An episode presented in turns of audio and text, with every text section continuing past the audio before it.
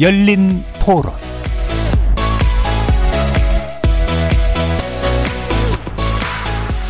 안녕하십니까. KBS 열린 토론 정준희입니다.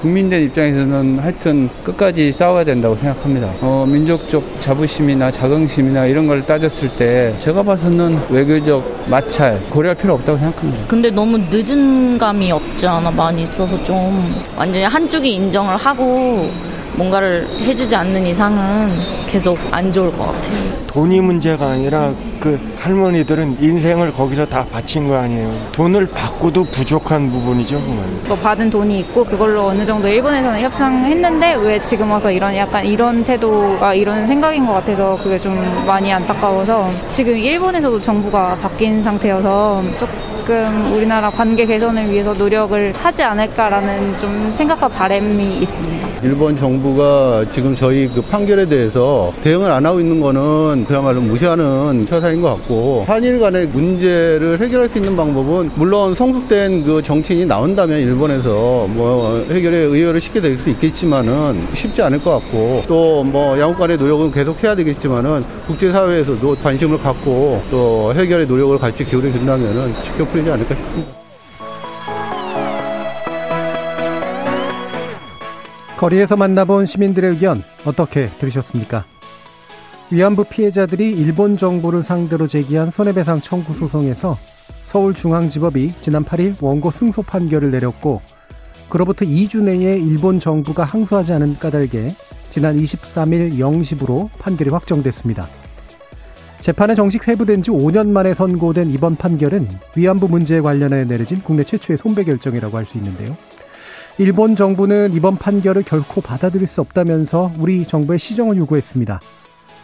피해 당사자들이 사법부에 문제 제기하는 걸 막거나 사법부의 판결을 부정할 권리 혹은 권한을 행정부가 갖고 있지 않다는 게 우리 외교부의 입장이어서 일본 정부의 요구를 명확히 거부한 셈이죠. 일제강점기 강제징용 피해자에 대한 배상 문제에 대해 한일 양국이 모두 동의할 수 있는 해법이 보이지 않는 가운데 일본국 위안부 문제 역시 새로운 국면을 맞았다고 할 수 있겠는데요. 오늘 KBS 열린 토론에서는 이번 판결이 갖는 의미와 한일 관계에 미칠 파장 집중 분석해보고 한일 관계 개선을 위한 접점 어떻게 마련해야 될지 지혜를 모아보는 시간 가져보겠습니다. KBS 열린 토론은 여러분이 주인공입니다. 문자로 참여하실 분은 9730 누르시고 의견 남겨주십시오. 단문은 50원, 장문은 100원에 정보 이용료가 붙습니다. KBS 모바일 콩, 트위터 계정 KBS 오픈, 그리고 유튜브를 통해서도 무료로 참여하실 수 있습니다. 날카로운 의견과 뜨거운 참여 기다리겠습니다. KBS 열린 토론 지금부터 출발합니다. 살아 있습니다. 토론이 살아 있습니다. 살아있는 토론, KBS 열린 토론. 토론은 라디오가 진짜입니다. 진짜 토론, KBS 열린 토론.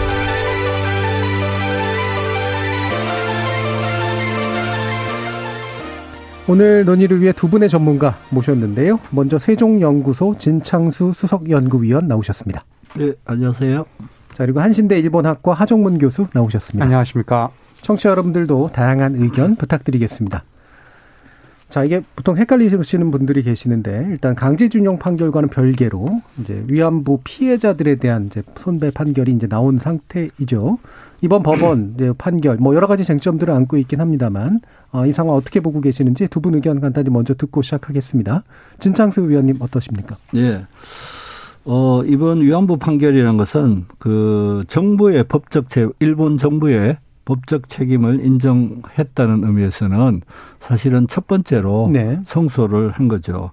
그리고 그 내용에 대해서는 뭐 한국 국민들은 다 동의하는 내용이고 그것을 부정하는 사람은 없을 거라고 봅니다. 예. 근데 문제는 과제로 남아 있는 것이 법원의 판결이 일본 정부에 대한 그 법적 책임을 인정함으로써 이제 그것을 둘러싸고 외교적인 문제가 생기는 거죠. 예. 여기에 앞으로 한국 정부가 어떤 역할을 해야 되는지는 음. 사실은 초유의 상태이기 때문에 이런 의미에서 우리한테 과제를 남겨뒀고 그리고 또또 하나의 과제는 이제 이, 이 판결을 이행하는 데 있어서도 상당히 어려움이 있을 것이다. 예. 그리고 어 일본 정부의 재산을 차압하거나 또는 압류하는 것이 사실상 그 외교적 행위에서는 불가능하기 때문에 어떤 형태로 문제를 해결할 것이냐 예. 이행을 하면서 어 사실은 한일의 화해를 화해를 어떤 식으로 만들어낼 것이냐는 그런 과제를 던졌다고 생각이 듭니다. 예. 뭐이 판결 자체는 역사적 또 그리고 사법적 의미에서 정의를 실현했다라고 볼 수 있는데 문제는 이제 그거를 집행하는 이제 우리 정부가 어떤 방식으로 이 문제를 해결해야 되는가 난제가 있고 그다음에 특히나 또 한일 간의 관계가 이렇게만 남아 있을 수는 없기 때문에 또 장기적으로 어떻게 해결할 것인가 문제까지 포함된다라는 의견 주셨습니다. 하정문 교수님은 어떠신가요? 예, 저는 대통령 기자회견에서 얘기하신 것처럼 음, 저도 설마 했었습니다. 정말 재판부에서 그 일본 정부의 법적 책임을 인정할 것인가 해서 그런데 어 어떻게 생각하면은 약간은 당혹스러운 느낌까지 포함해서 굉장히 그 판결이 그렇게 어렵지 않게 나왔다라는 네. 생각 때문에 조금 놀랐습니다. 음. 무슨 말씀이냐면 아까 어 진상 선생님 말씀하신 대로 한국 국민이라면 모두가 납득할 만한 내용입니다만 그동안의 위안부 문제가 이른바 법적 테두리, 법적 해결이라는 차원에서 어떻게 흘러왔는가. 네. 일본의 경우에 보더라도 2007년에 최고재판소 대법원에 해당하는 판결에서 일본 정부, 일본 일본국의 법원에 아무리 호소해도 음. 법적인 구제를 받을 수 없다라고 못 봐왔거든요. 예. 그러니까 2007년 이후에 일본이라고 하는 무대에서 법적 투쟁은 불가능하게 됐습니다. 근데 이게 2018년에 아시다시피 어 강제동원 재판 문제가 대법원에서 확정이 되고요. 그 다음에 그 3년 2년 반, 2년 3개월이군요. 올해 지금 1월 달에 위안부 판결까지 났다고 한다면 징용과 강제동원과 노동자와 그 다음 위안부라고 하는 두 개의 커다란 쟁점에 대해서 한국 법원이 예. 확실한 판결을 내린 것이거든요. 그래서 그 자체의 의미는 우리가 따져봐야 될 점들이 굉장히 큰 것 같고요. 음. 그만큼 제가 처음에 말씀드린 대로 당혹스러웠다고 생각된다라는 거는 아 이제 확실하게 우리가 일본 한일 관계에서 이 부분은 어, 시세가 옛날에 루비콘 강을 건너면서 주사위가 던져졌다 그랬지 않습니까? 예. 확실하게 한국은 이제 주사위를 던진 것 같아요. 예. 그러니까 그 점에서 보자면 새로운 한일 관계의 시작이라고 얘기해도 과언이 아닐 것 같습니다. 예. 자, 그러면 그러니까 두 분 이제 또 말씀 들어봤는데 이게 그 당혹스럽다 또는 놀랍다는 표현을 쓰시는 게 이게 뭐 잘못됐다거나 이게 아니라 실제로 우리 사법부가 이와 같은 단호한 어떤 결정을 내리게 될까 생각했는데 네. 실제로 굉장히 이제 어떤 면에서 보면 뭐 진전됐다라고 표현할 수 있는 또는 어떤 입장을 확실하게 그쪽으로 정했다라고 볼 수 있는 그런 판결이 이제 나왔다는 점에 대해서 어, 놀라움을 표시한 측면들이 있는 건데 그게 그만큼 장애가 있었다는 얘기잖아요. 그렇습니다. 우리나라 음. 사실은 과거에 냈던 모든 그 법, 한국 법원에 대해서 제소를 했을 때도 예. 똑같이 주권 면제라고 하는 것 그렇죠. 때문에 어차피 일본 정부로부터 이거는 실익이 없다. 음. 그래서 기각이 됐었거든요. 그다음 그 2011년에 그 헌재 판결이 나 헌법재판소 판결이 나왔을 때도 결국 그 국가가 외교권으로서 국민을 보호하는 부작위 판결을 내렸을 때도 예. 당시 한국 외교부의 답변서를 보게 되면은 지금 현재 일본 정부가 얘기하는 것이랑 하등의 차이가 없습니다. 음.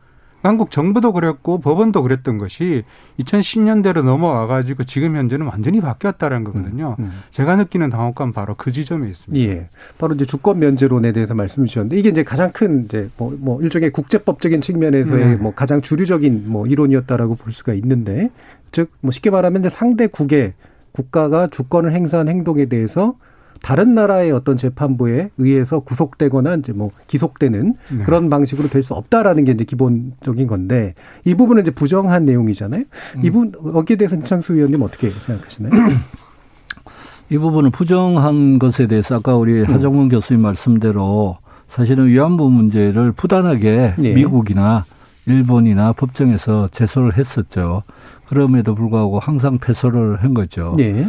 네, 그런 의미에서는 한국 마지막으로 음. 사실은 한국 법원에서 성소를 한 것을 네. 그 과정을 보면 아까 2011년에 헌법재판소의 그 부작위 판결이 났을 때부터 위안부가 정치적 쟁점이 됐거죠. 네.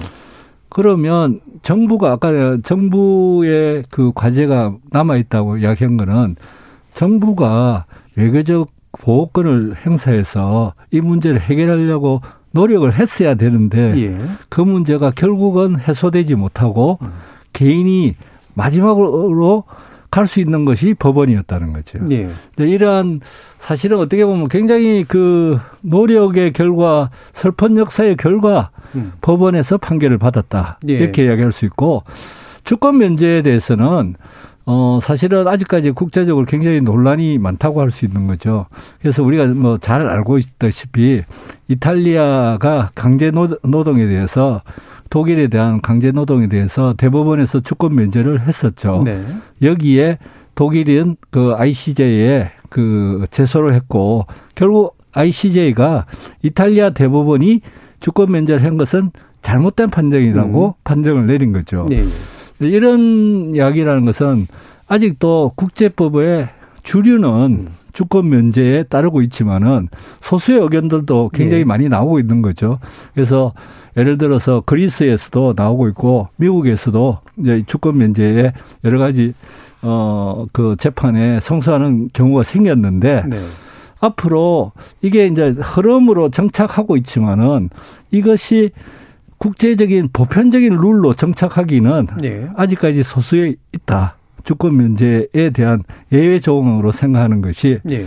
그래서 어 그런 의미에서는 어 사법부의 어 결과적으로 최종 결론으로서 어한 개인을 구제하는 것은 아직까지는 정부가 책임을 다 하지 못했기 때문에 예, 예. 나타난 현상이 아니냐 음. 저는 그렇게 생각하고 있습니다. 그러니까 오히려 이제 정부가 그 이전에 그러니까 사법부의 판단을 묻지 않아도 될 정도의 음. 어떤 외교적 노력이 있었어야 되는데 음. 이 부분이 방기됐기 때문에 사실은 생긴 현상이다라고 또 보시는 거죠. 네. 음. 예, 교수님. 예. 주권 면제 부분에 대해서는 아시다시피 이제 2018년에 강제동원 재판에서 대법원에서도 소수 의견으로 두 분이 예. 내셨습니다. 근데 그 안에 나와 있는 게 지금 진창 선생님 말씀하신 대로 ICJ의 판결이거든요. 근데 저도 잘 모르는 분야입니다만 궁금해서 한번 찾아봤더니 그런 거더라고요.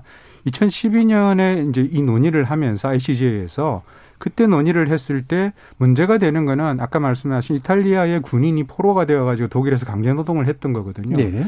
근데 구- 어, 포로가 되었을 때 강제 노동은 필요한가 그건 아니거든요. 음. 포로는 적당하게 합리적인 예. 대우를 해야 되니까. 근데 그거는 국가 이름으로 처해진 불법 행위입니다. 예. 근데 ICJ에서 판결을 한 거는 그게 불법 행위를 처벌을 할 것인가 이렇게 판단을 해야 되잖아요. 네. 근데 불법 행위를 판단을 하지는 않고 적어도 그 국가 간의 전쟁 속에 일어난 모든 얘기들은 기존의 조약을 실행하는 과정. 그다음에 국가가 여러 가지 조치를 취하는 부분에서는 그냥 주권 면제가 인정이 되었다라는. 예. 그러니까 과거에 있었던 일종의 그 법적인 틀에서의 어 뭐라 그럴까요? 법적인 판례들을 인용하면서 했던 거거든요. 그러니까 제가 말씀드리고 싶은 거는 ICJ는 불법 행위라고 하는 전혀 새로운 것들이 국제법적으로 쟁점이 되었을 때 그걸 진지하게 검토한 게 아니고 예. 기존의 판례에서 보자면 그 국가 행위에서 보자면 이거는 당연히 그런 판례밖에 쌓인 게 없다라는 거죠. 음. 굉장히 보수적인 개념입니다. 네, 그렇겠네요. 게다가 그때 재판소장이 그러니까 지금 현재 일본의 어 황후의 아버지인 오이라 히사시라는 분이거든요. 그런 것까지 포함해서 당시의 주류적인 특히 이제 과거의 제국주의 국가들이 가지고 있는 견해에서는 굉장히 보수적으로 과거의 식민 지배나 전쟁에 따른 네. 피해를 판단한 것이다라는 측면이라면 ICJ에 대한 인용은 좀, 좀 다른 맥락이라고 생각이 돼요. 따라서 주권 주권 면제라고 하는 부분은 한국의 재판소가 이번에 새로운 각도에서 의미 있는 판결을 했다. 예. 물론 그게 법적으로 논리적으로 어떤 허점이 있는가는 좀 더 논의가 돼야 되겠지만 적어도 새로운 단계의 어 돌을 던진 것이다. 예. 저는 그런 의미로 생각합니다. 어떤 면에서는 창후에 참고가 될 또 국제적으로도 참고가 될 수 있는 판례를 남긴 거라고도 볼 수도 있겠네요. 그렇죠. 예. 21세기에 적어도 과거의 제국주의 식민 지배, 침략, 전쟁에서 발생했던 모든 것들을 과연 이게 법의 이름으로 심판할 수 있는가? 근데 사실은 불가능하다고 생각하고 관습법으로는 그렇게 생각하고 있거든요. 예. 네. 근데 그렇지 않은 선례를 결국에는 축적을 해나갈 수밖에 음. 없는데 한국이 그거를 실험적으로 처음으로 의미 있는 시도를 했다라는 판단도 가능한 예. 거죠. 그럼 말씀이 나온 김에 이것도 한번 좀 말씀을 주시죠. 그러니까 이게 뭐 좀 일찍 끌어오는 감이 없진 않습니다만 이제 일본이 늘 얘기하는 게 이제 ICJ 국제사법 재판소에 제소하겠다라고 네. 이제 얘기를 하잖아요. 근데 우리가 청취자들이 흔히 가지고 있는 인식은 그럼 아 우리 그 국내 재판부 사법부를 넘어서는 국제 사법이라는 게 명확히 존재를 하고 그게 최상위 기관으로서 뭔가를 결정을 내릴 수 있는 것처럼 네. 흔히 상고 항소 뭐 이런 식의 것으로 이제 개념으로 받아들일 수가 있는데 네. 사실 현실은 좀 다를 수가 있잖아요. 그 부분에 대해 좀 이렇게 설명 좀 네. 먼저 좀 부탁드릴게요. 그러니까 ICJ에 가서 어떤 식으로 다투는가도 네. 사실은 굉장히 논란이 있을 수 있죠. 네. 일본 같은 경우는 일본이 만약 간다고 가정을 하면 일본은 1965년 기본 조약에 에, 위반된다라는 것으로 걸 가능성이 높죠. 그러나 한국은 인권적 문제로 이걸 네. 봐야 된다고 서로 입장이 완전히 다른 거죠. 그렇죠. 법적 판단이. 또 거부하면 안 가는 거고요. 그렇죠. 예. 그렇기 때문에 서로 이제 같이 가자고 했을 때는 그 쟁점에 어떤 각도에서 문제 제기를 하느냐에 따라서 네. ICJ의 성소냐 패소냐는 것이 결정 날 수도 있고 그 결정이라는 것은 명확하게 뭐 한국이 잘못했다든지 일본이 음. 잘못했다고 나올 수 있지만은 애매한 행태로 나올 수도 있는 거죠. 네. 그리고 가, 가는 것에 대해서 우리 한국에 있는 분들도 다 아시는 이야기지만은 한국이 거부를 하거나 일본이 거부를 하면 갈 수가 없는 거죠. 예. 이제 이런 상황이 있는데 중요한 사실은 이것을 해결하는 방법으로 음. ICJ에 가는 것이 타당한가라는 예, 예. 문제죠. 사실은 이전보다는 한국 내에서도 ICJ에 가서 좀 더 정정당당하게 사실은 성숙된 법의 관념에서 판단을 받는 것이 옳다라고 생각하는 사람들이 늘어나고 있어요. 네. 그런데 반대하는 사람들은 여러 가지 한일 관계의 정치적 이유로 반대하고 있는 거죠. 음. 왜냐하면 한국이 ICJ에 가서 위안부 문제에 만약에 성수한다고 할지라도 그 다음에 남아 있는 것은 또 독도 문제고 예. 이제 사안이 계속 끊임없이 나타날 가능성이 높고 그렇게 되면 한일 관계의 외교적인 파탄이라는 것은 음. 불가피할 수밖에 없다. 음. 그렇기 때문에 ICJ 가기 전에 한일 양국이 문제를 풀어야 된다라는 예. 논리를 갖고 있죠. 근데 저는 이렇게 생각하는 게 이전에는 여러 가지 그 ICJ에 가는 것 자체에 대한 것을 거부하는 것이 아니라 그 가는 과정에서 굉장히 많은 문제점이 나타나고 그것을 서로 성수하기 위해서 싸우는 과정에서 네. 국제적인 확전이 시작되는 거죠. 음. 그렇기 때문에 한일 관계에서는 굉장히 좋, 좋지 않은 아주 최악의 살, 선례를 남길 가능성이 높고 음. 거기에서 성소를 하든 패소를 하든지 간에 있잖아요. 그 이탈리아의 사례에서도 보면 이탈리아가 패소했는데도 그걸 받아들이지 않는 거죠. 네네네. 결국은 해결이 되지 않는다라는 예. 점에 음. 초점을 둬야 되지 않나. 그러니까 서로 가더라도 또는 승소 패소가 결정이 나더라도 그게 결과적으로는 또더그 각각의 자국에서 이제 네. 수용이 돼야 되는데 실질적인 어떤 어 발이 그 뭔가 성, 성과를 발견한 대단히 어렵고 음. 그 과정에서 오히려 상처가 훨씬 더 많이 상처가 남는다. 이런 말씀이시네요. 네. 하정문 교수님 어떠세요? 네, 어, 지금 그 ICJ 재소권은 말씀해 주신 이제 국제 관계에서 주로 이제 외교나 정치적인 영역도 존재합니다만 피해자들의 목소리는 이런 얘기들입니다. 아시다시피 예. 이제 돈 1억이 필요한 건 아니다. 그다음에 강제동원 피해자랑 조금 다른 게 아무래도 위안부에 대해서는 이런저런 국가와 사회에서의 여러 가지 보조적인 예. 어, 지원도 있어 왔고요. 그런 점에서 보자면 돈이라기보다는 일본 정부의 진실한 사죄이다 이렇게 얘기를 하거든요. 그렇죠. 자, 법이라고 하는 게 법원에 우리가 어떤 문제 제기했을 때 이유는 법적으로 보호를 받는 것이 목적입니다. 그랬을 때 한국 정부에서 할 수 있는 최종적인 응, 일본 정부도 물론 그 당사자로 나왔습니다만 물론 판결은 응하지는 않습니다만 그랬을 때 이게 확정이 되었다고 한다는 거는 적어도 한국 정부가 할 수 있는 최대한의 치를 저는 했다고 생각이 되고요. 예. 법적 보호를 담당하고 있는 국가적인 권능 그다음에 책무를 저는 다 했다고 생각이 됩니다. 근데 굳이 이거를 ICJ에 갖고 가서 이 문제를 논의하는 거는 저는 그다지 실익이 없다고 생각이 예. 됩니다.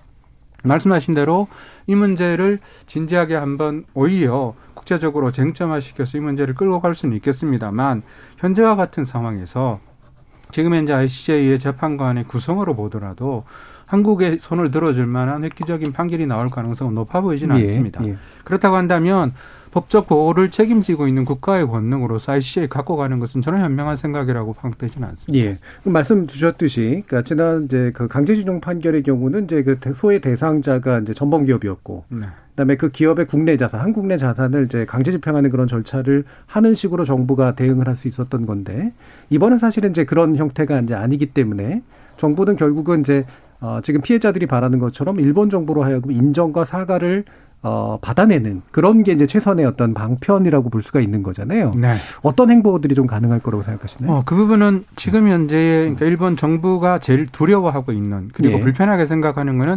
1965년에 한일협정 체제에 금이 가는 거라고 생각이 됩니다. 음. 더더군다나 강제징용 에 끌려갔던 분들의 20만 이상이 이 부분은 강제동원 문제도 걸려 있고요. 그랬을 때 결국 1965년 한일협정 체제가 무너지는 계기를 만드는 것은 일본 정부로서는 용인할 수 없다라는 판단이라고 네. 생각이 됩니다. 근데 그 점에서 보자면 한국 정부가 어떤 것을 요구할 것인가는 조금 더 어, 굉장히 이렇게 전술적으로, 음. 그러니까 세밀하게 조정을 해 나가는 영역이라고 생각이 되고요. 적어도 이번 재판에서 부분은 결국에는 1억 원이라는 그리고 마찬가지로 강제동원 재판도 그 1억 원의 부분을 실현시키는 작업이 과연 정의의 최종적인 실현인가? 라는 부분에 대한 고민은 저는 있을 수 있다고 생각이 됩니다. 네. 그 점에 대한 고민이 이번에 대통령 기자회견에서도 나왔던 것처럼 양국 정치권이나 정부의 노력이 필요하다고 얘기했던 지점들은 지금 말씀드렸던 일본 정부가 보여줄 수 있는 최소한의 데드라인은 이미 확정적이거든요. 음. 그 점에서 보자면 양국이 계속 이 문제를 가지고 ICJ도 충돌하는 게 제가 바람직한 방향이 아니라고 그랬듯이 양국이 어떤 식으로 새로운 그 일종의 이제 선긋기를 할 것인가라는 음. 지점이기 때문에 이 문제는 저는 아까 말씀 그 위안부 할머니들이 얘기했던 것처럼 일본 정부의 진실한 사죄면 충분하다라고 한다면 그 지점도 하나의 중요한 해결점 으로 음. 나아가는 그 중간 단계가 아닐까 생각도 듭니다. 예. 진창수 위원님은 어떠세요? 네. 아니 그 일본 정부의 반성과 사죄를 요구한다. 이렇게 뭐 우리 기본적인 이제 전제가 그렇게 네. 돼 있는 거 아니에요. 식민지 시대에 음. 일본이 저질렀던 불법에 대해서 일본이 한 번도 진성 진정성 있는 사죄를 하지 않았다. 네. 이게 이제 전제가 되고 있죠. 특히 위안부 문제에 있어서 위안부 문제에 있어서는 네. 그런데 이제 중요한 사실은 어 일본은 본인들은 사죄를 했다고 생각하고 네. 있는 거죠. 여기에 네. 고제 어 사죄를 했다고 생각하고 있고 어, 잘 아시다시피 아베 총리는 어, 다시는 사죄를 해서는 안 된다는 생각을 갖고 있는 거죠. 예, 이게 포괄적인 우파, 사죄였다는 거죠. 예, 예. 우파들의 예. 기본적인 생각이죠. 그래서 사실은 한일 관계의 여러 가지 역사적인 그 과정을 보면 어 93년에 고노 다마, 그다음에 1995년에 무라야마 다마, 네. 그리고 1998년에 어, 오부치 김대중, 김대중 음. 오부치의 그 한일 공, 파트너십 선언, 그리고 마지막으로는 2010년에 한국을 특정해서 칸다마라는 것을 네. 발표를 한 거죠. 그래서 이제 일본의 입장을 먼저 말씀을 드리면 일본은 이런 의미에서는 진정성이 무엇인지는 잘 모르겠으나 음. 일단 마지막에는 어 2015년에는 그 아베 총리조차 음. 우리가 생각할 때 진정성이 전혀 없다고 생각하지만 사죄를 했다고 생각하는 거죠. 예. 여기에 인식의 갭이 있는 거예요. 음. 그러니까 한국은 우리는 명예 회복을 해야 되고 그런 의미에서 진정성 있는 사과를 원한다.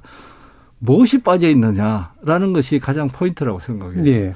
그러니까 한쪽은 사죄를 했는데 한쪽은 사죄를 받아도 그것에 대한 여러 가지 진정성이 없다고 생각하는 것은 상징적인 조치가 없었기 때문이다. 네. 상징적인 조치라는 건 뭐냐면 우리의 독일의 빌 브란트 네. 총리가 무릎을 꿇으면서 네. 비오는 날에 했, 듯이 뭔가 어 뭐 많은 사람들이 저 장면을 보면서 아 역시 사죄를 하고 있구나라는 생각이 들 정도의 상징적인 조치가 없었을 뿐만 아니라 그것이 지속되지도 않았다라는 네. 두 가지 점이 우리를 항상 사죄와 반성을 해라고 생각하는 거죠. 음.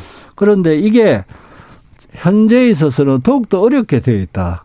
사죄와 반성은 우리의 당연한 논리고 그걸 정확하게 이야기를 하면서 우리는 생각하기에 일본도 그 사죄와 반성을 통해서 역사의 굴레에서 벗어나고 예. 그리고 미래지향적인 관계를 가는데 도움이 될 것이라고 우리는 생각하는데 상대방은 반대로 생각하고 있다. 음. 계속 이게 물꼬리 같이 어 잡아 떨어지면서 그 다음부터는 언제까지 해야 되냐 진정성은 뭐냐 이게 문제 제기를 하고 있다는 거죠. 그래서 저는 생각할 때 어, 우리 할머니들이 말씀하시는 반성과 사죄를 하기 위한 아까 말한 상징적인 조치와 나름대로의 구체적인 가이드라인을 네. 정할 필요가 있다. 이제는 음. 그리고 더 중요한 것은 상대방이 그런 가이드라인에 만족했을 때, 우리의 기준에 만족했을 때, 한국도 용서하는 마음이 네. 필요하다. 네. 이게 네. 두 가지가 맞아 떨어져야 사실은 화해의 그 장면이 만들어질 수 있다. 예. 이렇게 그러니까 생각이 듭니다. 청취자들이 생각하시기에 왜 굳이 일본 입장을 생각해줘 이럴 수도 있지만 실제로 뭐 당사자끼리의 사고기 때문에 어떻게 생각하는가를 이해할 필요는 분명히 있잖아요. 그래서 네.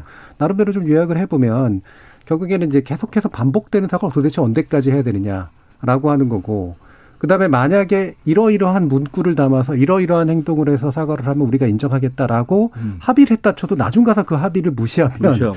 또 이제 어떻게 하겠다는 거냐 이렇게 얘기할 수는 있는 측면들이 있다고 봐요. 음. 그럼 이게 뭐, 뭐, 풀기가 쉬운 건 아니지만, 그럼 이 정도면은 어느 정도, 아까 이제 뭐 두 가지 정도 지점을 얘기해 주셨습니다만, 하종민 교수님 보시기엔 어느 정도까지는 좀 갈 수 있을까?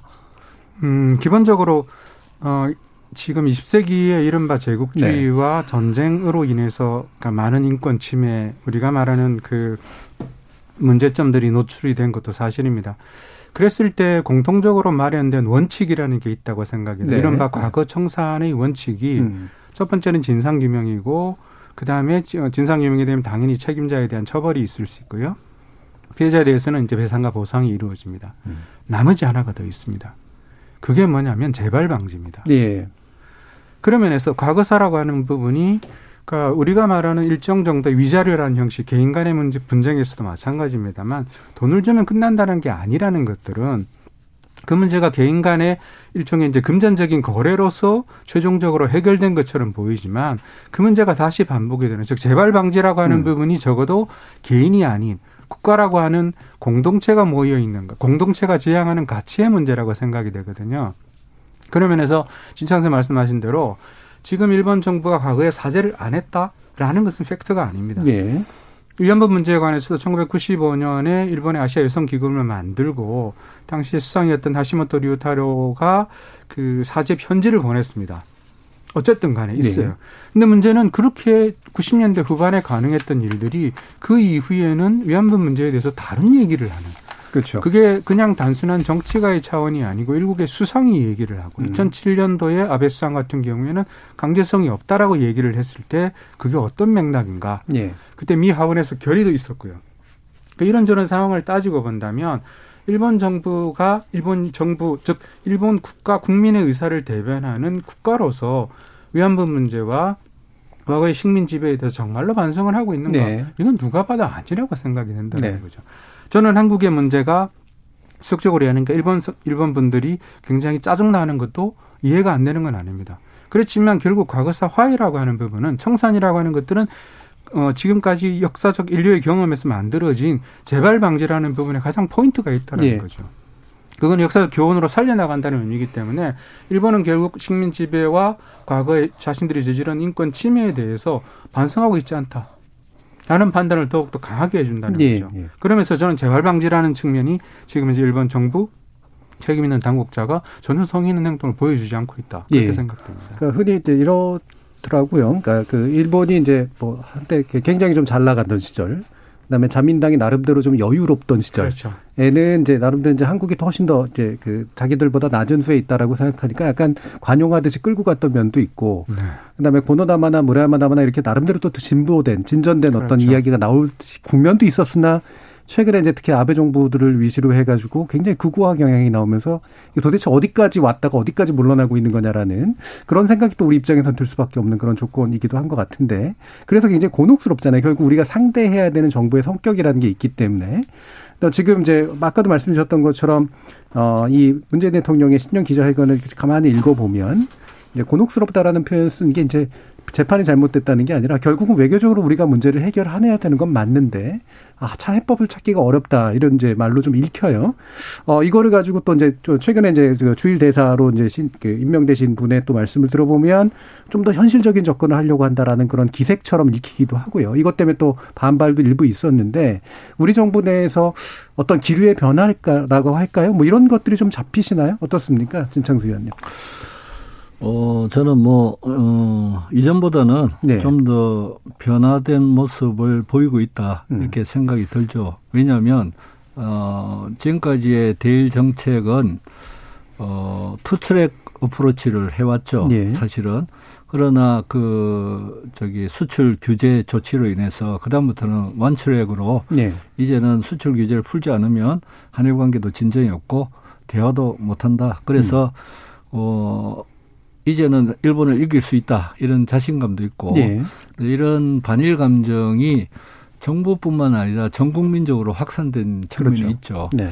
그런 그 시기에 그 여러 가지 워딩이나 그리고 그 대화의 자세를 보는 보면 현재는 굉장히 전향적이고 그 대화를 하겠다는 자세가 어 이제 이게 보여지는 거죠. 행동으로 나타나는 현상이 나타나고 있기 때문에 사실은 정책이 좀 전향적으로 바뀌고 있다. 이렇게 볼수 있습니다.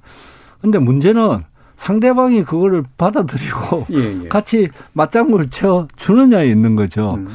이거는 어떻게 보면 서로 그 남녀가 서로 싸우다가 한 사람이 이 토라졌는데 한 사람은 이제 기분이 전환돼서 완전 이제는 좀 잘해보고 싶다는 마음으로 이야기를 하고 있으나 상대방은 전혀 그걸 받아들이지 않는 네. 지금의 상황이 됐습니다. 그래서 저는 생각하면 현재 상황은 사실은 한일 관계에서 대화의 국면이 지속되기도 상당히 어려운 상황이 있지만은 정부가 그나마 대화의 자세로서 외교적 노력을 해보겠다는 것은 네. 평가할 수 있다고 생각이 들어요. 예. 그러니까 청취자들이 이제 보시기에는 이게 아니 왜 꿀고 들어가는 거야 이렇게 생각할 수도 있겠지만 실제로는 말씀을 해보면 자신감이 생겼기 때문에 우리 편에서 먼저 한번 풀어보겠다라는 것으로 이제 일종의 손을 내민 형태라고 볼 수가 있기 때문에 긍정적으로 보는데 문제는 이제 상대가 이제 그 손을 안 받으려고 한다라는 그런 말씀이시잖아요 하종민 교수님. 음, 저는 2018년 어, 강제동원 재판이 있고요. 2019년에 양국이 이런저런 걸로 뭐 충돌하며 수출 규제 같은 것들이 나왔지 않습니까? 네, 대통령의 워딩은 일정 정도는 분명히 확실했던 것 같아요. 네. 일단은 사법부 상권 분립에 대한 얘기가 있었고요. 음. 그다음 나머지 부분에 대해서는 대화로 하자라는 얘기였는데 이번 2011, 2021년의 기자회견에서는 조금 달랐던 것 같아요. 예. 역시 위안부 판결에 대해서 당혹스럽다라고 얘기했던 것 하나랑 2015년의 위안부 합의에 대해서는 공식적인 합의라고 하는 외교부와 이제 맥락을 같이 하는 어, 언명들을 내놨고요. 예. 그러니까 이런 것들이 이제 기존의 얘기에서 나오지 않았던 것들이니까 음. 변화했다고 얘기되는 거지만 어 저는 개인적으로는 한국 정부로서는 내부의 사정으로 제가 정확하게 알 수는 없습니다만 적어도 대화로 이 문제를 해결하겠다라는 자세는 2018년 이후에 줄곧 저는 견지돼 왔다고 생각이 그렇죠. 됩니다. 다만 이게 상황에 따라서는 한국 정부의 얘기가 굉장히 공허하게 들리거나 음. 더더군다나 일본 정부의 반발이 워낙 세면은 야 그 얘기는 결국 뭐 아무것도 안 하겠다는 얘기 아니냐 예. 일종의 면피라고 생각이 됐는데요. 근데 이번에 기자회견은 조금 일본 쪽에서 나온 반응들도 보면은 어 이게 당혹스럽다란 말이 오히려 일본이 더 곤혹스럽다라고 얘기할 정도로 음. 굉장히 이제 조금 무게감이 다른 얘기를 내놨고요. 근데 반대로 이제 이 얘기를 했을 때 한국에서 어 뭐라 그럴까요? 한국의 이제 쪽에 보수 언론 쪽에서는 뭐라고 했냐면 야 그렇게 버틸 거면 옛날에 진적에 그럼 손을 내밀고 화해를 하자고 그러든지 예. 라고 하는 얘기로 다시 가지고 음. 갑니다. 그러니까 이게 한국 국민의 의사를 집약하는 당연히 그런 것들을 대변하는 게 대통령의 책무이겠습니다만 한국 내에도 굉장히 다양한 견해가 네네. 있다라는 거죠. 그런 면에서 과거사에 대한 인식은 차이가 없더라도 해법에 대해서는 굉장히 다양한 선택지가 있다라는 현실. 그 부분에서 국가가 특히 대통령이 어떤 것들을 결정할 것인가의 문제라고 생각이 되고요. 음. 적어도 이번에 대통령 연명은 적극성이라는 측면에서는 새로운 형태의 시도를 해보겠다라는 정도로 의미 있는 진전이다라고 생각은 됩니다. 예. 위원. 저는 뭐 현재에 있어서는 이제 나름대로 한국 정부가 대화를 하겠다는 점에 있어서는 아까도 말씀드렸지만은 어 전향적으로 평가를 하고 있지만은 이 대화 실질적으로 대화를 하기 위해서는 징용 그 강제징용 문제에 대해서 어느 정도 해법에 대한 컨센서스가 있어야 돼요. 양국 간에요? 양국 간에. 그리고 양국 간에도 있어야 되지만은 그건 이제 내부적으로도 피해자와 예, 정부 간에 또 컨센서스를 가져야 되는 거죠. 음. 그런 의미에서는 사실은 대화를 하자고 물꼬를 트고 있지만은 그 내용을 방법론과 내용을 보면 별로 진전된 내용이 없다. 음. 그러니까 피해자 중심주의라는 입장에 서 있기 때문에 예. 피해자를 중심으로 해서 어떻게든 그들의 입장을 어 반영하고 하려고 하는 거 아니겠어요? 그러려면 먼저 피해자를 중심으로 해서 굉장히 어 많은 대화도 하고 많은 설득 작업도 하고 서로의 의견 교환 커뮤니케이션 채널이 굉장히 활발하게 진행돼야 된다. 예. 그런 점에서는 잘 보이지 않는다. 음. 피해자 중심주의라는 것을 말을 하고 있지만은 실질 내용은 별로 움직이지 않는 거 아니냐. 예. 그다음에 두 번째로는 어 문희상안이 나왔을 때도 그렇고 여당은 사실은 그 국회를 통해서 뭔가 문제를 풀려고 하려고 하고 있었죠. 예. 그러나 정부는 굉장히 거기에 대해서 비판적인 입장을 견지를 하고 있었다는 거죠. 의원 외교 쪽 말씀하시는 의원 거죠? 외교 쪽에서. 예. 음. 그러니까 한일 관계가 정부 간 관계가 잘 안 됐을 때 그러면 정부가 어 국회의 힘을 빌려서라도 예. 의원의 힘을 빌려서라도 한일 관계 해보겠다고 했다면 사실은 문희상안이 나왔을 때도 정부도 나름대로 여러 가지 노력을 하는 모습을 보였어야 된다는 거죠. 그런 의미에서는 대화는 하자고 이야기를 하는 거는 우리는 어, 좋게 생각하나 그 내용 그리고 그것을 채워가는 과정에 있어서는 음. 이 지금의 한국 정부가 하고 있는 여러 가지 음. 그 행동과 어 상황을 보면 진정성이 의심스럽다라고 이야기할 수 있다는 거죠. 예.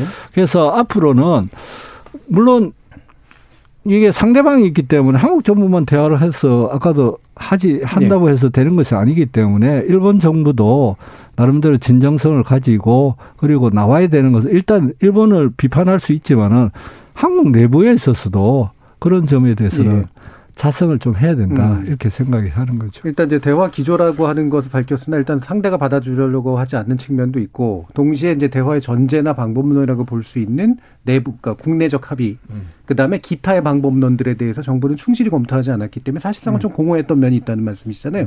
하정무 교수님도 한 말씀 그럼 예, 듣죠. 어, 지금 말씀에서 사실은 일본 쪽에 관한 얘기로 조금 더 말씀을 드리는 예. 게 이렇게 균형을 찾아가는 어, 방향이 될것 음. 같은데요. 사실은 한국 정부가 하는 지금 여러 가지 일들에 대해서 법- 법원의 재판 판결도 그렇고 이게 과연 한일협정 1965년의 한일협정 체제를 흔드는 것인가? 네. 그 판결문의 내용을 아무리 훑어봐도 한일협정에서 다루지 않은 얘기들 예. 이라고 하는 법적인 논리를 만들어냅니다. 그 말은 무슨 얘기냐면 지금 이제 1965년 한일협정 체제가 어떤 것들을 포괄하는가에 따라서 과거에는 한일 양국 간에 합의가 있었습니다. 음. 제가 말씀드린 대로 헌재 판결을 어, 헌재 심리 과정에서 한국의 외교부가 보여줬던 거는 일본하고 똑같은 거였거든요. 네. 예. 한일협정 청구 협정으로 해결이 됐다. 음. 근데 지금 바뀌었지 않습니까? 그런 면에서 보자면 2011년에 헌재 판결 이후에 2010년대에 이른 10년 정도의 상황들은 지금 현재까지 우리가 알고 있는 한일협정 체제와는 다른 방식으로 음. 일본은 바뀌지 않았으나 네. 우리가 바뀌었다라는 거죠. 근데 그랬을 때 한국이 바뀐 부분에 대해서 그럼 일본은 어떻게 판단할 것인가? 음. 라는 지점에 대해서는 일본이 아직 준비가 안 돼 있다고 생각이 예. 돼요. 그냥 지금 말씀드린 대로 어 한국의 대법원 판결 하나, 그 다음에 이번에 1심 판결 이 어떤 것들도 한일협정 체제가 무효라고 하는 얘기를 한 적이 없습니다. 네. 그런데 일본 정부의 반응은 국제법이라고 하는 것을 준수하고 있지 않다라고 하는 물론 그것도 하나의 법적인 논리의 주작이겠죠. 근데 적어도 한국 정부가 그 문제가 어떻게 제기됐을 때 최소한 한일협정 체제는 건드리지 않는다라는 것들을 확인해 주는 것 자체도 중요한 진전이라고 생각이 되거든요. 예. 그런 지점들에 대한 논의들이 조금 더 그 전문가들이라든지 조금 더 차분한 느낌의 논지를 전달해 나가는 과정 이게 2021년도에 좀 필요하다고 생각이 돼요. 예. 어, 일부러 좀 맞추긴 해야 되는데 준찬수 위원님 좀 네. 짧게만 또. 어, 일본에 대해서 아까 한국이 그 나름대로 여러 가지 우리가 자성을 해야 될 점에 대해서 이야기를 예. 했잖아요. 그러면 일본을 좀 말씀을 드리면 일본의 지금 입장은 그 사실은 그, 에, 지금까지의 그 식민지 시대의 문제에 대해서 반성을 해왔던 역사적 경위를 보면 상당히 이제는 저 반대로 돌아가고 있는 네. 상황이 된 맞죠. 거죠. 흐름이 음. 흐름이 반대로 도- 돌아가게 된 거죠.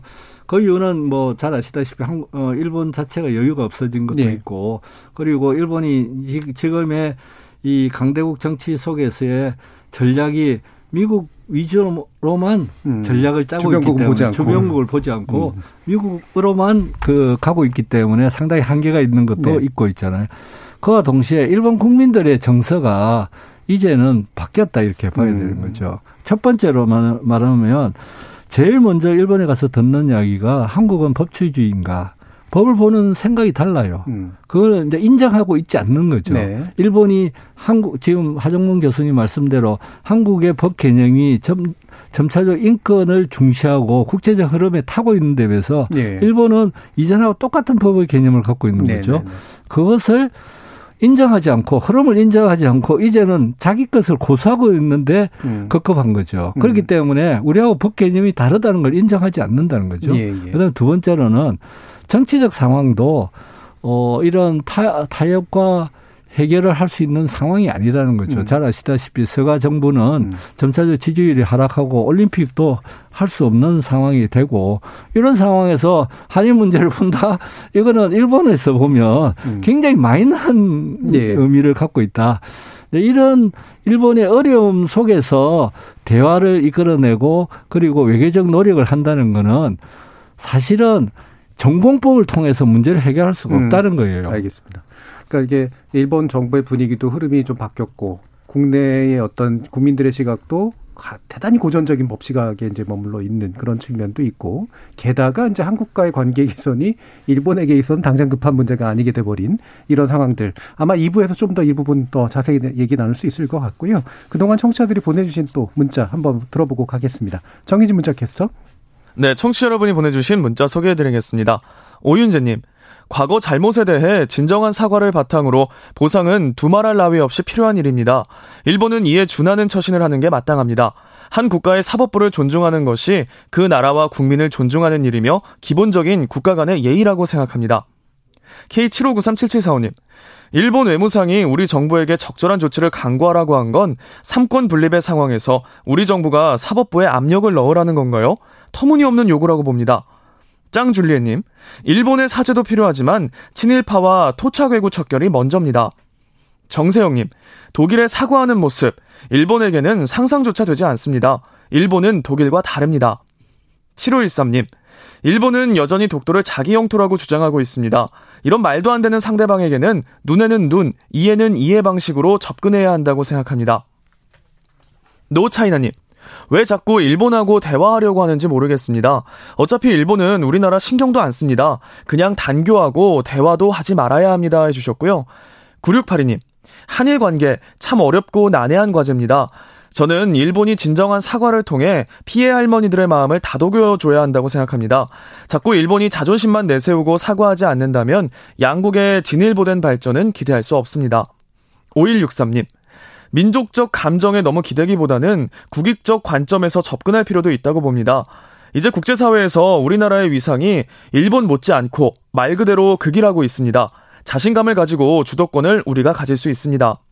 이창섭님, 일본은 우리를 식민지 지배계급으로 여기는 것 같습니다. 때문에 한일 관계는 미래를 위한 긍정적 국가 관계로 작동할 수가 없습니다.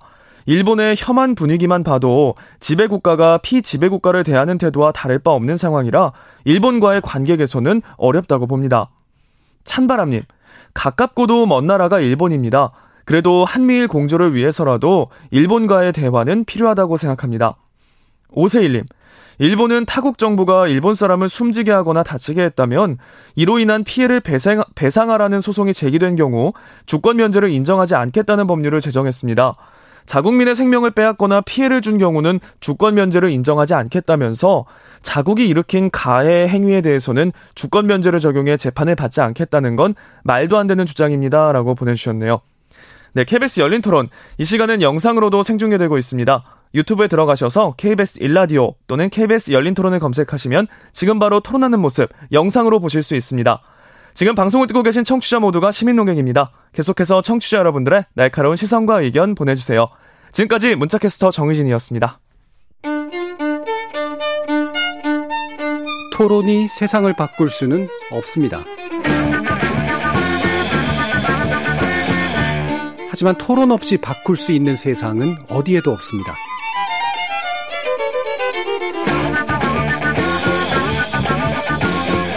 세상의 선한 변화를 갈망하는 당신. 정답이 아니라 질문의 힘을 믿는 당신.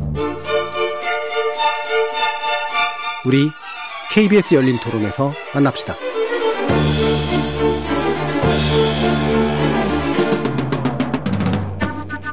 KBS 는 토론 오늘은 위안부 관련 손배 판결을 계기로 한일 관계 문제에 대해서 짚어보고 있는데요. 세종연구소 진창수 수석연구위원 그리고 한신대 일본학과 하정문 교수 이렇게 두 분의 전문가와 함께 하고 있습니다. 자, 아까 이제 일부 전에 일부 마치면서 진창수, 진창수 위원님께서 아 이게 현재와 같은 그런 그 어렵고 꼬인 국면에서는 흔히 예측 가능하고 정상적인 방법으로의 돌파구는 기대하기 되게 어렵다라는 거고 그 얘기는 이제 뭔가 다른 방식들이 돌파구가 나오지 않으면 굉장히 장기화될 수도 있다라는 그런 또 진단을 또 읽히는데요. 이 부분은 하정문 교수 어떻게 전망하시나요? 예, 저도 장기화는 불가피하다고 생각이 됩니다. 음. 어, 위안부 문제, 그 다음에 강제동원 문제, 어, 전체 묶어서 이제 과거 청산에 관한 얘기일 텐데요.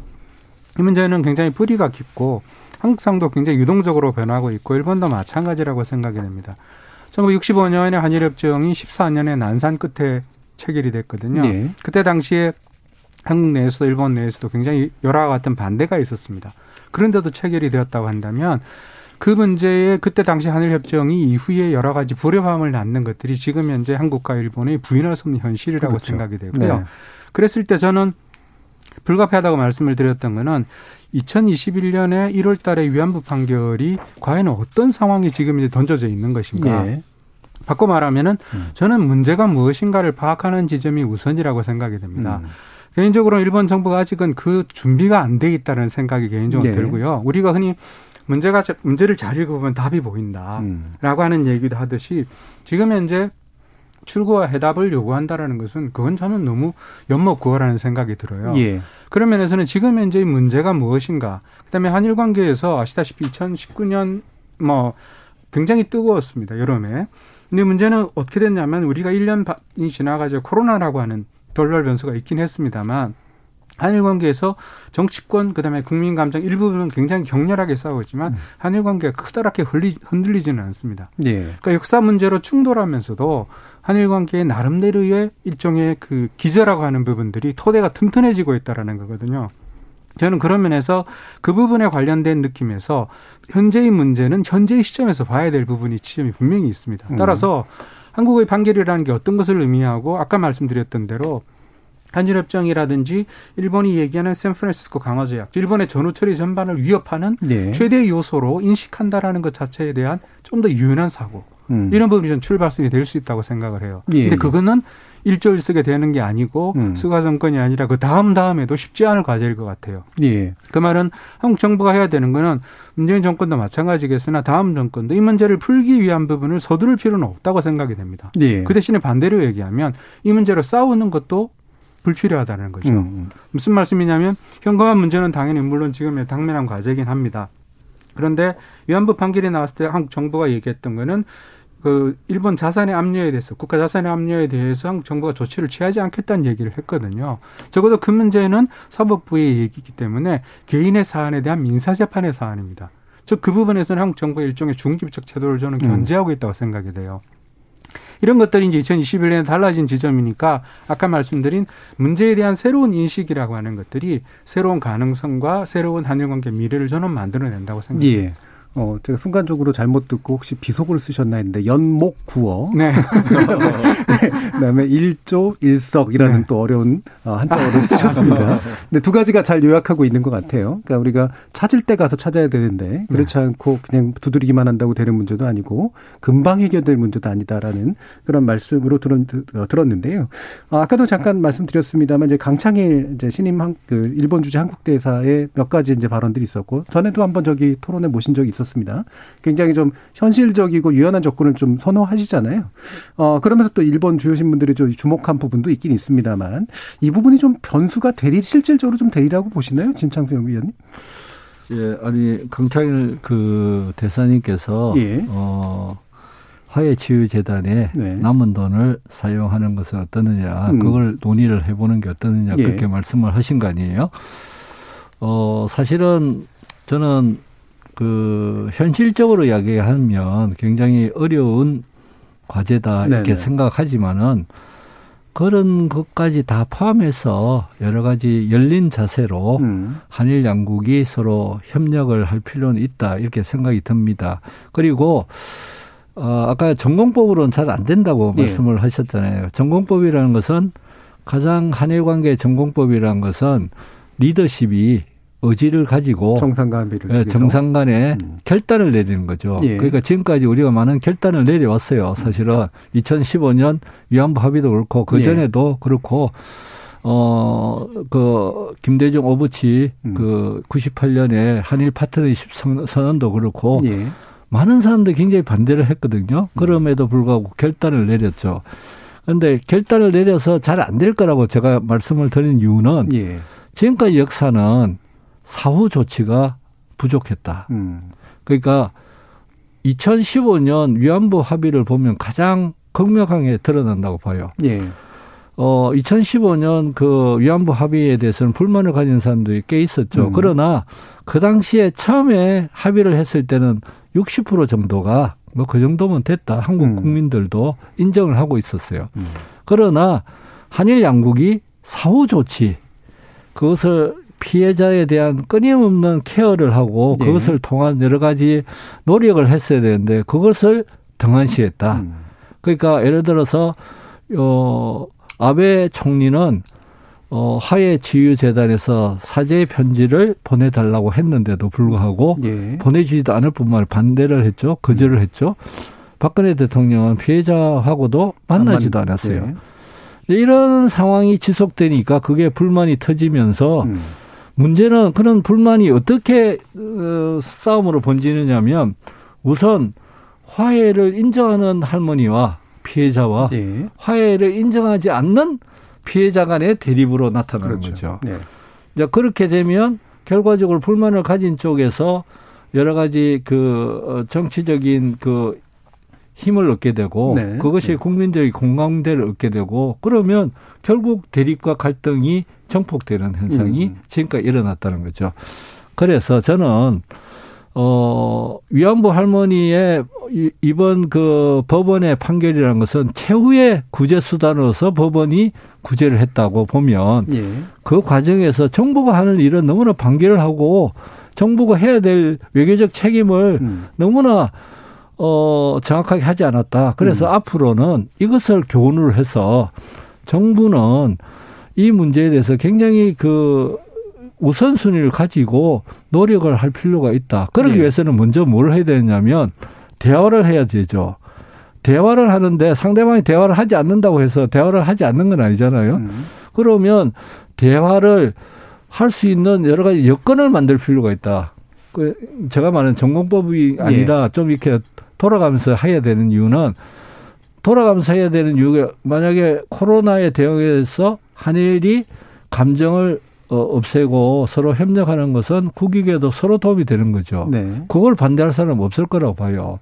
이제 그런 문제부터 차근차근하게 쌓아가는 자세가 필요하고 그것은 결과적으로 투트랙 정책을 실천하는 거다. 그런데 예. 지금의 한일 양국의 정부는 말로만 투트랙을 이야기했지 실제적으로 잘 실천을 하지 않았다는 거죠. 네. 그래서 이 위안부 문제를 풀기 위해서는 신뢰를 회복하는 것이 중요하고 신뢰를 회복하기 위해서는 사실은 어 한일 양국이 협력할 부분에 대해서는 협력을 해야 된다는 거죠. 협력을 해야 위안부 문제도 풀릴 수 있는 길이 생긴다 이렇게 네. 생각이 드는 거죠. 음, 그러면 이게 정상 간 합의와 결단에 의해서 문제를 해결한다라는 정, 일반적인 방법은 음. 약점이 있는 게 결국은 사후 조치를 통한 국민적 설득 노력 양국에서의 네. 이 부분이 후행돼야 되는데 이게 대부분 안 됐었기 때문에 네. 굳이 뭐 이제 단순하게 표현하자면 top-down이 아니라 좀 이렇게 bottom-up이나 또는 주변을 두들기는 방식으로 뭔가 좀 해야 될 때가 왔다라고 이제 말씀해 주시는 것 같은데요. 하종문 교수님 이런 접근법에 대해서는 어떻게 생각하세요? 예, 저도 마찬가지로 이른바 그 양국의 정치 특히 대통령 수상이라고 하는 최고 지도자들이 네. 머리를 맞대고 논의해서 해결책을 도출할 수 있다. 라는 시대는 지나간 것 같아요. 네. 그러니까 그런 것들을 기대하고 주문을 하는 거는 이 문제를 해결할 의지가 없다 오히려 반대라고 음. 생각이 되는데요.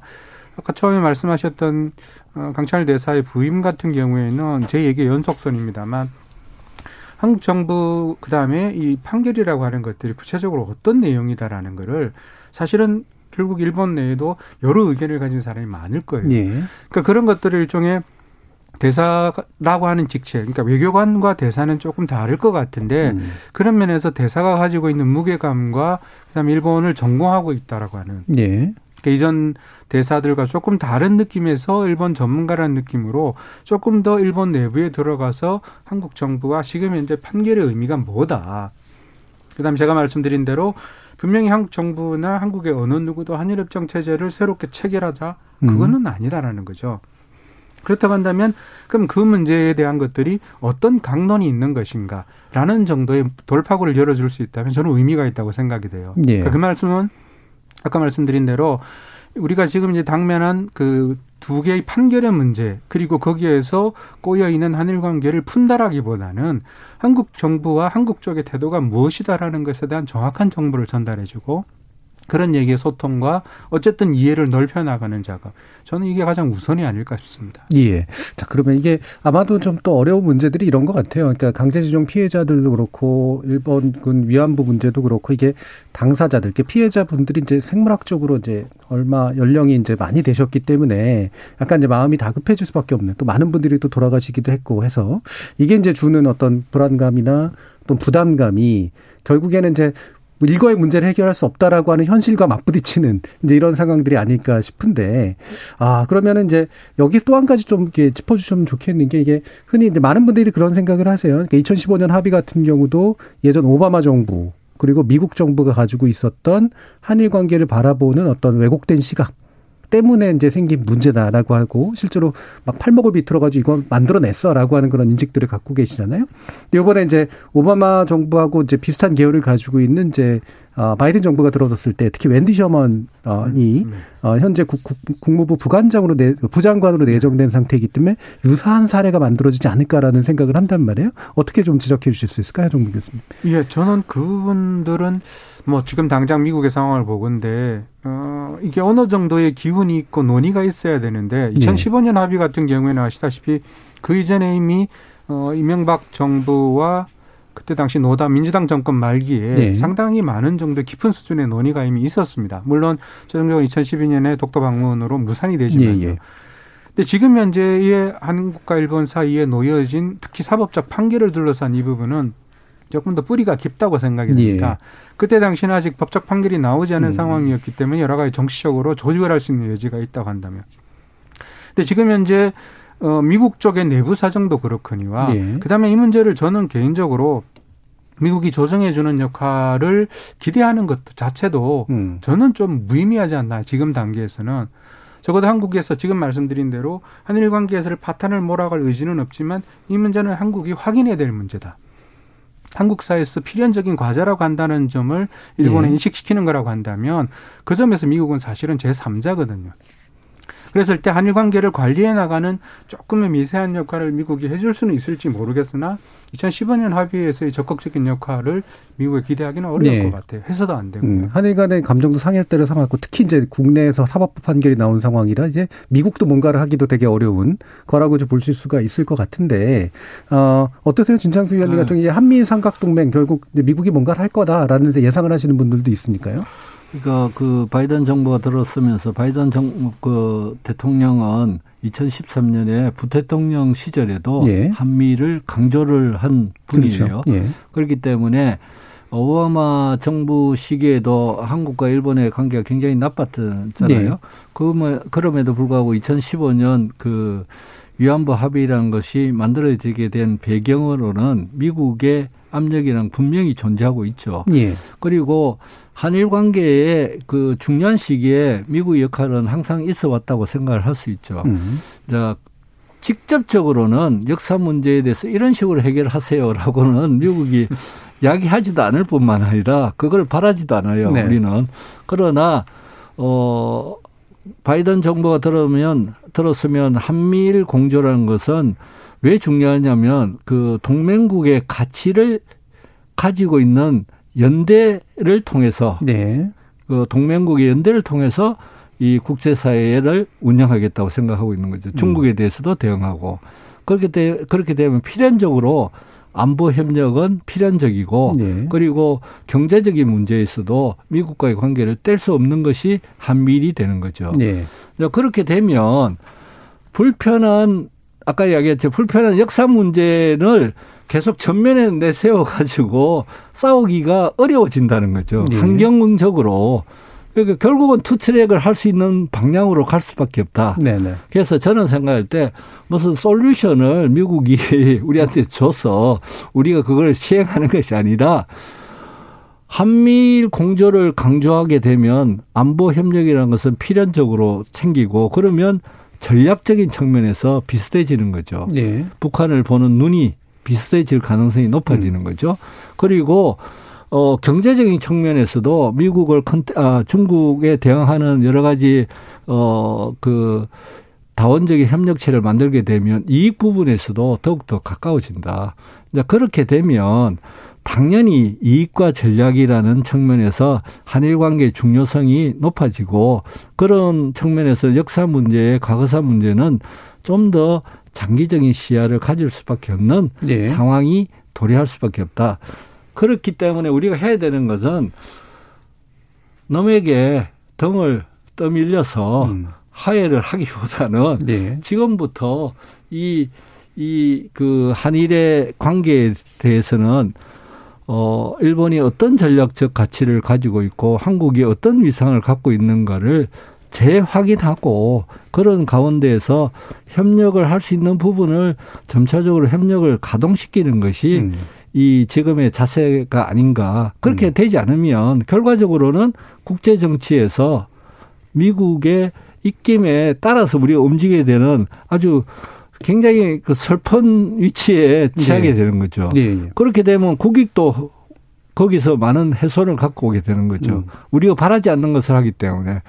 그런 의미에서는 한일 양국은 사실은 비슷한 위치에 있다. 네. 지금의 국제 정치에서 그리고 어 역사 문제는 자존심의 문제이기 때문에 누가 거기에 굴복할 수가 없는 거 아니에요. 음. 그러니까 그 문제에 대해서는 천천히 화해의 방법을 계속 개발하고 그리고 위안부 할머니에 대해서도 저는 여러 가지 그 방법이 많다고 생각해요. 예. 할수 있는 방법이 아까 이야기했듯이 화해 지휘대단에 대한 그 남은 돈에 대해서도 논의할 수 있는 부분도 있고 그렇기 때문에 어 지금은 어 흐름을 좀 타는 게 필요하지 않느냐 예. 이런 생각이 듭니다. 예.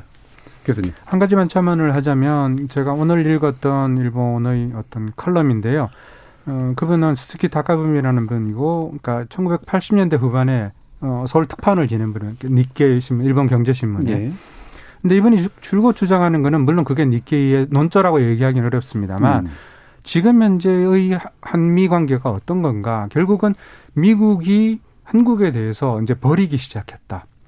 일종의 한민 동맹의 파탄이라고 하는. 그러니까 일본에 지금 아까 전정선 말씀하신 대로 일본에서는 그 우경화라고 하는 흐름이라고 얘기를 한다면 이분의 한 축은 친미거든요.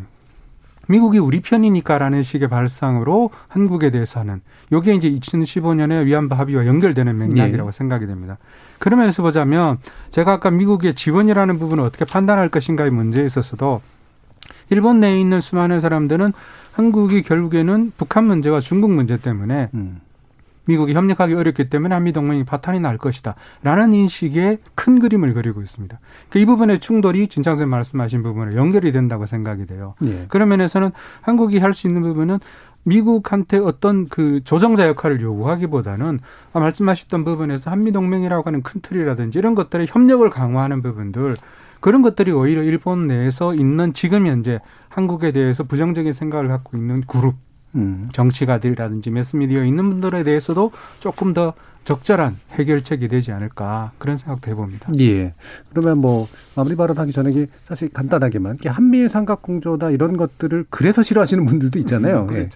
그러니까 이걸 그래서 또 선호하시는 분들도 있고 이 내부적인 어떤 견해 차이 어떻게 좀 극복을 하는 게 좋을까요? 저는 있잖아요. 그 국제 정치에서 미중 전략 경쟁이 더욱 더 격화되기 때문에 네. 한쪽 편에 서기가 쉽지가 않아요. 음. 그렇지만은 이슈에 따라서는 확실한 그 본인의 위치를 잡아야 된다고 생각이 들어요. 예, 예. 그게 뭐냐면 민주주의 가치, 음. 시장 경제의 음. 부분에서는 그다음 자유 어, 무역주의 네. 이런 부분에서 가치의 부분에서는 확실하게 미국 편이 아니 아닌 것이 미국 편이 아니라 국제 질서를 유지하는 척에 서야 된다는 거죠. 네. 네. 그게 이제 미국이 될 가능성은 높지만은 음. 이제 그런 의미에서는 한일은 동일한 입장에 취할 가능성이 높다. 네. 일본이 뭐 중국하고 같이 가겠어요. 한국도 중국하고 같이 갈 부분이 많잖아요. 음. 한국이 중국하고 버리는 것이 아니라 그러나 중국이 강대국 정치로서 여러 가지 폐해를 어, 나타냈을 때는 그걸 시정할 수 있는 목소리를 내야 되는 거죠. 예. 미국에 대해서도 마찬가지예요. 강대국으로서 국제정치 질서를 훼손하거나 트럼프 시기와 마찬가지로 그러면 한국도 목소리를 내야 되는 거죠. 이런 의미에서 미들 파워의 입장은 국제정치 속에서 보면 일본도 강대국이 아니고 한국과 예. 비슷한 입장이 있기 때문에 그러면 한일이 서로 협력해서 얻을 수 있는 이익이 많다. 음. 그런 이익은 극대화시키는 것이 우리한테 도움이 되지 않느냐. 음. 꼭 한일을 협력을 하자는 게 아니라 예. 극대화할 수 있는 부분이 있으면 음. 극대화하는 것이 우리의 국익에 도움이 예. 되지 않느냐. 서로 미워도 알고 보면 같이 이익이 되는 것들이 어, 굉장히 그렇죠. 많더라 이거죠. 예. 자, 그럼 마무리 발언으로 한 1분 정도씩 들어볼 텐데 어떤 제안들 하고 싶- 하실 수 있을까요? 하정우 예. 교수님. 저는 지금 현재 한일 관계는 어쨌든 성급하게 해결책 출구를 음. 찾는 것은 정말 쉽지 않다라는 인식부터 우선 공유하는 게 필요하다고 생각이 되고요. 물론 어, 매스컴이든지 많은 분들이 그런 얘기를 하십니다만 적어도 우리가 정치권에 주문을 달 때 이 문제를 해결해 달라라고 얘기하는 것 자체는 조금은 성급하다라는 판단을 가지고 있습니다. 예. 그래서 현재와 같은 갈등은 굉장히 뿌리가 깊고 당연히 그 뿌리가 깊은 부분은 어쨌든 얽힌 부분을 풀어나가는 과정도 시간이 걸릴 수밖에 예. 없거든요. 저는 그랬을 때 2021년 뭐 다음 정권까지도 적어도 한일 관계의 갈등이라고 하는 부분들을 음. 현명하게 관리하는 작업 이런 것들이 음. 한일 관계의 가장 중요한 축에 있어야 되고요. 그 다음에 조금 전에 말씀하셨던 반복적으로 말씀한 저도 동감입니다만 투트랙 부분에서 협력적인 부분을 절대로 등한시해서는 안 된다고 생각이 예. 됩니다. 물론 그거는 국가 간의 협력도 있지만 지역과 시민 간의 협력도 있거든요. 우리가 일본하고 불매운동 할 때 자치단체 협력 같은 것도 거의 다 끊었어. 자매결연도 끊어졌거든요.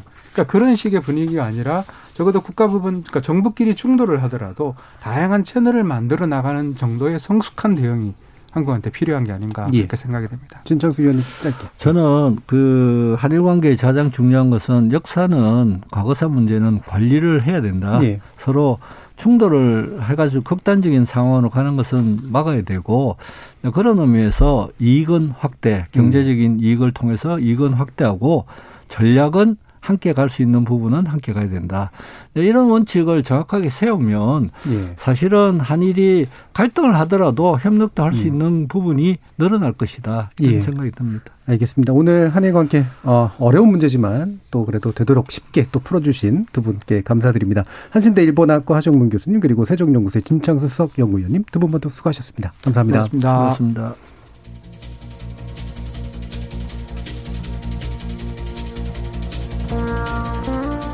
농반 진반으로 대한민국의 지정학적 위치에 대해 참 많은 고민들을 하는데요. 북한, 중국, 러시아, 일본, 그리고 미국 등 도무지 정상 범주 안에서 예측하기 어렵거나 지나치게 강대하거나 선친, 선진국에게 기대되는 역사의식이 안 보이는 국가들로 인해 우리가 겪어야 했던 또 겪고 있는 고통이 무척 크기 때문이죠. 하지만 또 좋게 보면 바로 그런 위험에 대처하기 위해 참 열심히도 살아올 수밖에 없었고 역사적으로 전례를 찾기 어려운 성취를 하게 된 것도 아니겠습니까? 우리만이 선하고 정의롭다는 말은 결코 아닙니다. 우리 스스로 그들보다 더 선하고 정의롭고 또 현명해야 결국 매번의 어둠 속에서도 길을 찾게 되더라는 이야기죠. 우리는 가해자가 아닌 피해자의 위치에서 민주주의와 번영을 일궈낸 상당히 드문 나라니까 말입니다. 지금까지 KBS 열린 토론 정준이었습니다.